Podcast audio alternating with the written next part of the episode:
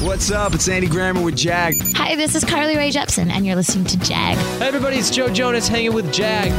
This is Heather Knox with the hottest Jag I've ever seen. Ryan Seacrest with Jag. It's B.O.B. checking in with my homie Jag. So much swag with my homie Jag. It's the Jag Show podcast. Welcome in. I am John Jagay. In my 2020 recap last week, I mentioned that we need to keep an eye on the big podcasting behemoths. Apple, Spotify, Google, and now Amazon. And in the time between when I recorded the show and when it was published, Amazon announced they are buying the podcast studio Wondery for $300 million. According to James Cridland of Pod News, Wondery has had international success where many other studios haven't. And they also have 11 of 2020's top 25 podcasts. And could Amazon Prime's need for content be a good fit for Wondery? Those are all mentioned in Cridland's column. There is a link to that in the show notes. Also, getting into the podcasting and audio world, Twitter. Podcast app Breaker is folding after three years and joining Twitter.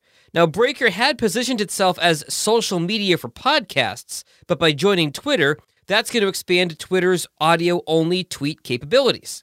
If you use Breaker as your listening app or your host, they've posted instructions on how to move elsewhere. Uh, that link also in today's show notes. Now, what do all these big moves by big players in podcasting mean?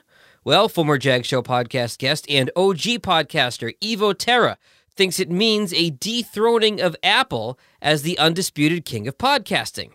But the flip side is that podcasters are going to have to make sure their shows are available on many, many different platforms as each of these platforms gains market share. Evo's column is, you guessed it, in the show notes.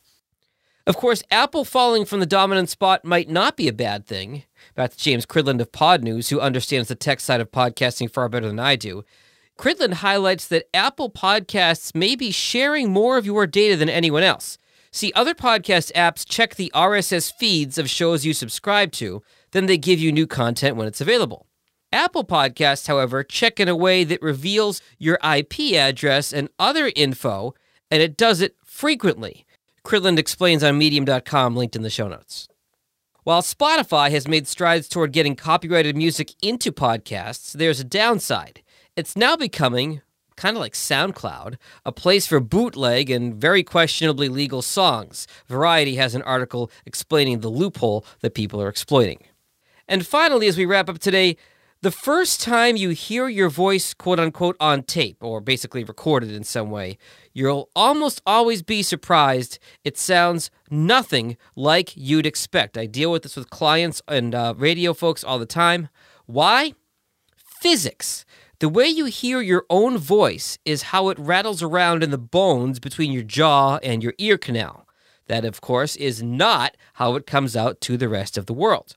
I always tell clients that, but there is a nice deep dive on Medium from Ryan Phan that gets into the psychology of your voice sounding different and what that can mean for your brain.